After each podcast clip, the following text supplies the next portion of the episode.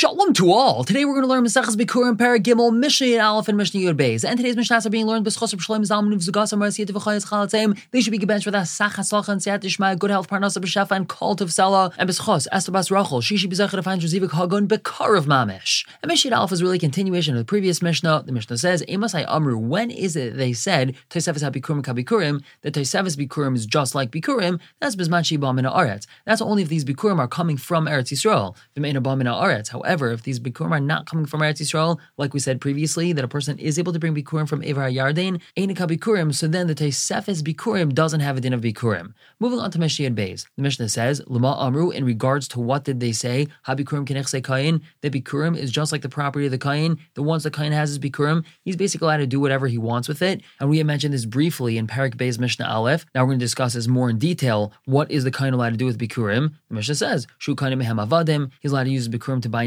non-Jewish slaves, Vikar Kais, and property, Ubehemat Tmea, and even non-kosher animals. For example, if he needs a horse or a donkey, if he owes another Kain money, that Kain can take this Bikurim for his Chayv, a woman is even allowed to be paid her ksuba with Bikurim. Kesefer Torah, just like a Sefer Torah is allowed to be used to pay a woman's ksuba. Now, Rabbi Huda, Yehuda, Rabbi Yehuda argues, and he says, Ein Naisin Oisam El Chaver B'Taiva. Bikurim isn't allowed to be given to anyone. It's only allowed to be given to a Chaver, obviously specifically a Kayin, who's very careful with Toma and Tahara. It can't be given to a Kayin who's an Alma Aretz, and it's being given B'Taiva, meaning he's just giving it to him as a favor. He's being nice, he's giving him these Bikurim, but he can't give him these Bikurim to pay up a debt or something like that. However, Cham Maimrim, the Cham argue, and they say, Naisin Oisam La'anshe Mishmar. Bikurim is given to the men of the Mishmar, as we've already said previously.